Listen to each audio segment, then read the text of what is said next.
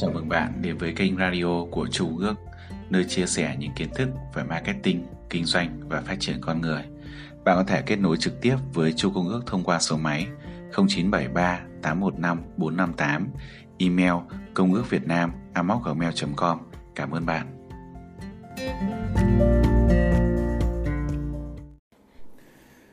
Nếu bạn không thay đổi tình hình hiện tại của mình, bạn sẽ mãi chỉ có những gì mình vẫn có. Thu nhập hiếm khi vượt qua sự phát triển cá nhân. Thỉnh thoảng thu nhập có một cú nhảy vọt may mắn nhưng nếu bạn không học cách thực hiện những trách nhiệm liên quan tới điều đó, nó sẽ thường thu về mức mà bạn có thể quản lý được. Nếu ai cho cho bạn một triệu đô la, tốt nhất là bạn phải hết sức nhanh chóng để trở thành một triệu phú. Một người đàn ông rất giàu có đã từng nói rằng, nếu bạn lấy tất cả tiền bạc trên thế giới và chia thành những phần bằng nhau cho tất cả mọi người thì tiền bạc cũng nhanh chóng quay trở lại chỗ cũ của nó như trước kia. Bạn khó có thể giữ được những gì không phải nhận được thông qua nỗ lực của bản thân mình. Giá trị Lúc khởi nghiệp có một số điều thường làm tôi dối trí. Tôi thường tự hỏi tại sao một người được trả 2.000 đô la một tháng, còn người khác được trả 4.000 đô la một tháng dù họ cùng làm một việc trong công ty, quản lý cùng một loại sản phẩm, có số năm kinh nghiệm và nền tảng học vấn như nhau. Thật là khó hiểu tại sao một số người lại thực sự làm được gấp đôi trên tính trên hiệu quả kinh tế. Nếu nhìn ở góc độ đèn bù thì sự khác biệt giữa 2.000 đô la và 4.000 đô la một tháng là gì? Đừng nói với tôi là 2.000 đô la, tự tôi cũng tính được sự khác biệt đó. Đó chắc chắn là vấn đề thời gian, tôi nghĩ có một số người làm tốt hơn nhiều vì họ có nhiều thời gian hơn. Mary phải làm việc tốt, cô ấy có nhiều thời gian. Nên tôi có thể chọn nên nếu tôi có tất cả thời gian của Mary, tôi cũng có thể làm tốt như thế. Nghe thật ngớ ngẩn đúng không nào? Bạn không thể có thời gian của người khác, bạn càng không thể kiếm được đâu ra nhiều hơn 24 tiếng một ngày. Khi đồng hồ điểm nửa đêm thế là hết. Vì vậy, nếu bạn có suy nghĩ rằng nếu bạn có thêm thời gian, bạn sẽ kiếm được thêm được tiền thì hãy quên chuyện đó đi. Nếu vậy không thể tạo thêm thời gian, bạn sáng tạo gì để tạo nên sự khác biệt về kết quả kinh tế? Câu trả lời là giá trị. Giá trị tạo nên sự khác biệt. Bạn không bao giờ có thể tạo thêm được thời gian nhưng bạn có thể trở nên có giá trị hơn. Khái niệm giá trị này là một bài học quan trọng trong kinh tế. Cho dù bạn làm trong một dây chuyền lắp ráp hay trong một cửa hàng tạp hóa, bạn được trả lương theo giá trị. Bây giờ tôi biết rằng bạn đã dùng sẽ dùng thời gian để mang lại giá trị ra thị trường, nhưng bạn không được trả lương cho thời gian, bạn được trả lương cho giá trị, cho năng suất lao động của bạn. Một cách sai lầm người đàn ông sẽ nói tôi kiếm được 20 đô la mỗi giờ, điều đó không đúng. Nếu điều đó đúng, anh ta chỉ cần làm việc ở nhà để nhận tiền được gửi đến. Không, anh ta không được trả lương 20 đô la mỗi giờ đó, anh được trả lương 20 đô la cho giá trị được đưa vào một giờ đồng hồ mà anh làm việc. Trả lương theo giờ chỉ đơn giản là một cách thức tiện lợi để đo lường giá trị đã được tính toán trước. Đó là lý do tại sao câu hỏi liệu có thể trở nên có giá trị gấp đôi và làm ra số tiền gấp đôi cho mỗi giờ làm việc. Có cách nào để tôi trở nên giá trị gấp 3 hay thậm chí gấp 4 trong cùng một giờ làm việc lại rất quan trọng. Và câu trả lời là dĩ nhiên. Bạn có thể trở nên giá trị hơn nếu luôn có chữ nếu đúng không? Bạn có thể thấy điều này rất dễ bị hiểu nhầm. Người đàn ông nói tôi có 10 năm kinh nghiệm, tôi không hiểu tại sao tôi không thể làm tốt hơn. Điều mà anh ta không nhận ra là anh ta không có 10 năm kinh nghiệm. Những gì anh ta có chỉ là một năm kinh nghiệm được lặp lại 10 lần. Anh ta chẳng hề thực hiện một cải tiến hay một cách tân nào trong 9 năm. Ai cũng cần nhiều tiền, nhưng hầu hết mọi người không tìm kiếm nó ở đúng chỗ. Người đàn ông của chúng ta nói tôi cần thích nhiều tiền hơn, tôi sẽ thuyết phục ông chủ của tôi. Này tôi phát hiện ra rằng những ông chủ nổi tiếng vì không trả lương nhanh và dễ dãi. Tôi chưa từng thấy một ông chủ nào bất ngờ bị kích động và tăng gấp 3 lần lương của ai đó mà không vì bất kỳ một lý do gì. Một vài người nói chúng ta sẽ đấu tranh để có được nhiều hơn. Vấn đề là một khi bạn bắt đầu đình công thì bạn sẽ tiếp tục phải đình công khi hợp đồng lao động kết thúc. Ngoài ra bằng việc đưa ra yêu sách, tất cả những gì bạn nhận được chỉ là những màu nhỏ rời rạc, hiếm khi đủ sống. Hãy quên những phương thức chỉ giúp bạn để trang trải chi phí đi. Nghe này bạn có thể sống bằng vỏ bánh mì và một đôi giày, nhưng đó không phải là thứ dành cho bạn. Bạn không đọc cuốn sách này để có những mẩu bánh vụn rơi rớt từ bàn ăn của cuộc đời. Bạn muốn những bữa đài tiệc, đúng không? Tôi biết một số nhân viên bán hàng thường tìm kiếm những phương thức mới. Họ nói chúng ta sẽ mua những cuốn sách kinh doanh, dạy về những mánh lưới buôn bán. Chúng ta áp dụng chúng vào những khách hàng tiềm năng, làm lóa mắt họ với những thứ hấp dẫn và lấy tiền của họ trước khi họ biết chuyện gì đang xảy đến. Ừ, tôi cũng đoán được bạn có thể làm điều đó, nhưng kinh nghiệm của tôi cho thấy rằng Trừ phi bạn làm ăn sòng phẳng, nghĩa là bạn trao cho đối tác những giá trị xứng đáng với những gì họ bỏ ra, còn không bạn sẽ kết thúc ở những nước thang kinh tế thấp nhất. Những gì bạn có được bằng mánh lưới không có ý nghĩa, những gì bạn có được bằng yêu sách không có ý nghĩa. Chính những gì bạn có được bằng hiệu suất công việc mới có ý nghĩa. Tôi thường nghĩ rằng hiệu suất chịu ảnh hưởng chủ yếu từ những nguyên nhân bên ngoài, nhưng tôi đã phát hiện ra rằng chính những khả năng và phẩm chất bên trong của mỗi con người mới thực sự quyết định hiệu suất làm việc của họ. Tôi đã luôn tìm kiếm câu trả lời từ bên ngoài, sau đó tôi học được rằng thành công và hạnh phúc không phải là giá trị để theo đuổi, đó là những giá trị để phát triển. Mọi người thường hỏi tôi làm thế nào tôi có thể thu nhập trên mức trung bình. Câu trả lời là hãy trở thành một người trên mức trung bình. Bằng cách nào? Với những người mới bắt đầu hãy phát triển một cách bắt tay trên trung bình. Một số người nói rằng họ muốn thành công thậm chí không đầu tư cho cái bắt tay của họ. Cũng dễ dàng như việc cải thiện điều đó, họ để lại cho đến nó trôi qua. Họ không hiểu bạn có muốn là người trên trung bình, thế thì hãy phát triển một nụ cười trên trung bình, phát triển một sự quan tâm đến người khác trên mức trung bình, phát triển cường độ chiến thắng trên mức trung bình. Điều đó làm thay đổi mọi thứ. Không có gì vô nghĩa hơn là tìm kiếm một công việc trên trung bình với tiền lương trên trung bình mà không trở thành một người làm việc trên trung bình. Tôi gọi đó là sự dao động. Tôi đã từng nói tôi hy vọng rằng mọi thứ vẫn sẽ thay đổi. Đó dường như chỉ là hy vọng của tôi. Nếu các điều kiện không thay đổi thì tôi sẽ gặp rắc rối nghiêm trọng. Sau đó tôi phát hiện ra rằng không có thứ gì sẽ thay đổi và tôi cảm thấy như mình đang chết đuối. Cách đây không lâu tôi có một cuộc hội thảo ở Honolulu với các nhà điều hành của một doanh nghiệp dầu lửa.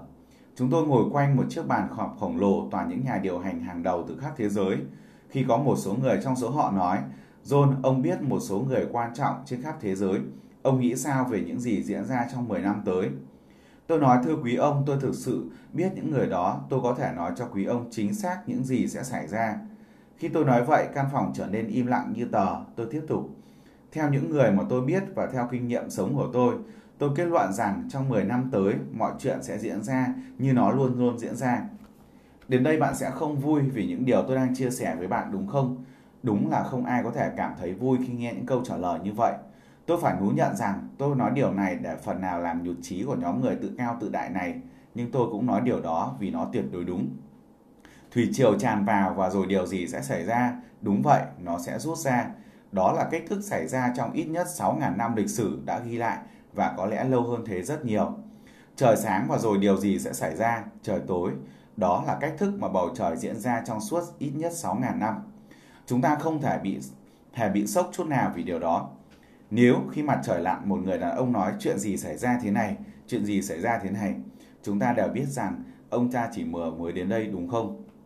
Mùa thu, mùa tiếp theo mùa thu là mùa gì? Bạn lại đúng rồi. Làm ơn nói cho tôi biết mùa đông đã theo sau mùa thu bao nhiêu lần. Luôn luôn không hề sai. Trong ít nhất 6.000 năm. Đúng vậy, một vài mùa đông kéo dài, một số khác thì ngắn. Một vài mùa đông khắc nghiệt, một số dễ chịu. Nhưng dù như thế nào, chúng vẫn luôn đi theo sau mùa thu. Điều này sẽ không thay đổi.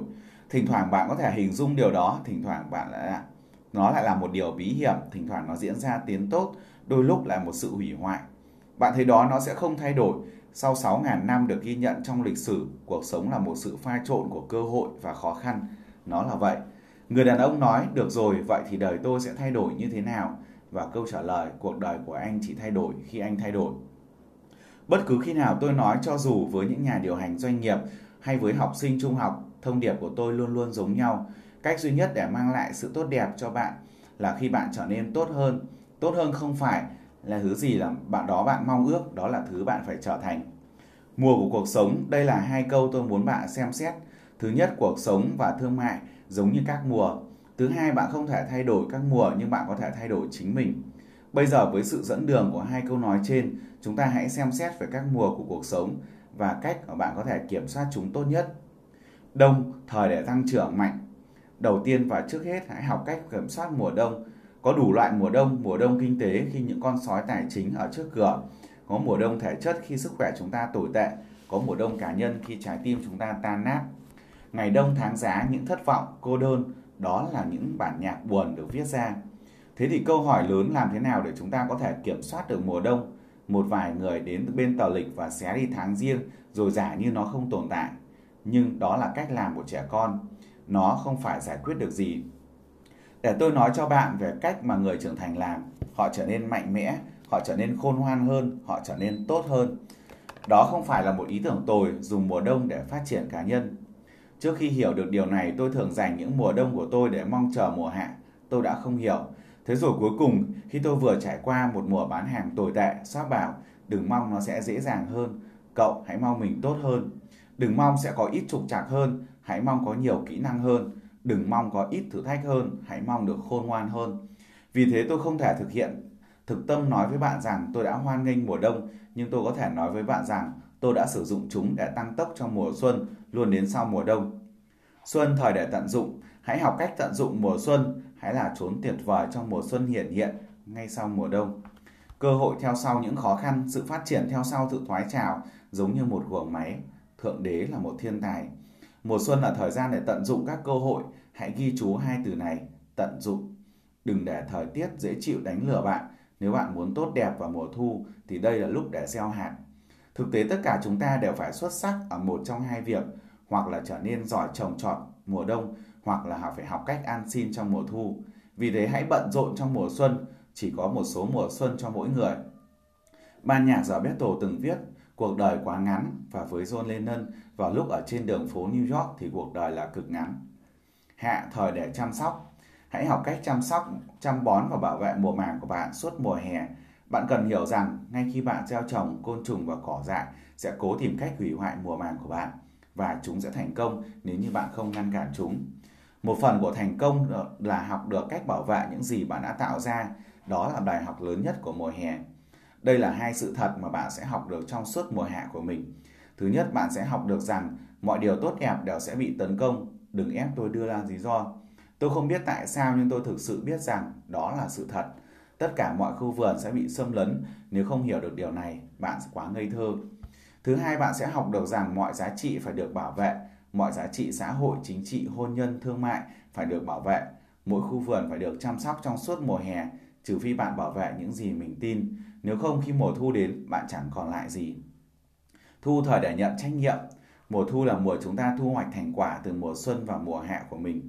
Sự trưởng thành có thể được định nghĩa bằng khả năng chịu trách nhiệm vào những mùa vụ mà chúng ta đã chăm sóc, dù bội thu hay yếu kém. Chịu hoàn toàn trách nhiệm là một trong những hình thức cao nhất xác định mức độ trưởng thành của mỗi con người và chúng là một trong những điều khó nhất. Đó là ngày bạn bước qua tuổi thơ để trở thành người lớn. Học cách chào đón mùa thu mà không hề phải hối lỗi hay than vãn, không hối lỗi nếu bạn làm tốt và không than vãn nếu bạn đã không làm tốt. Điều đó không dễ chịu, nhưng nếu bạn đủ trưởng thành, bạn sẽ làm được. Khi còn trẻ tôi đã từng gặp rất nhiều vấn đề với chuyện này. Phòng trường hợp có ai hỏi tôi thường mang theo bên mình danh sách những lý do khiến tôi không làm tốt. Danh sách mà tôi gọi bằng cái tên đơn giản là những lý do không làm tốt với rất nhiều chứng cứ ngoại phạm. Tôi đổ lỗi cho chính phủ, chính phủ nằm ở đầu danh sách của tôi tôi đổ lỗi cho thuế, nhìn lại xem bạn còn lại gì sau khi họ đã lấy mọi thứ. Tôi đổ lỗi cho giá cả, bạn vào một siêu thị với 20 đô la và bước ra với nửa túi thực phẩm. Tôi đổ lỗi cho thời tiết, tôi đổ lỗi cho giao thông, tôi đổ lỗi cho chiếc xe của mình và nhà sản xuất xe hơi. Tôi đổ lỗi cho những mối quan hệ tiêu cực, họ luôn phán xét tôi. Tôi đổ lỗi cho những người hàng xóm yếm thế của mình, tôi đổ lỗi cho cộng đồng. Thấy chưa có rất nhiều lý thuyết phục cho việc không làm tốt, ít ra tôi đã nghĩ như vậy. So rất tốt bụng nhưng ông ấy cũng thẳng tính. Một ngày nọ ông ấy nhìn tôi với nét mặt hơi lạ lùng và hỏi Jim, chỉ là tò mò cậu cho tôi biết tại sao đến giờ cậu đã không làm tốt mọi thứ. Câu hỏi xuất sắc đúng không?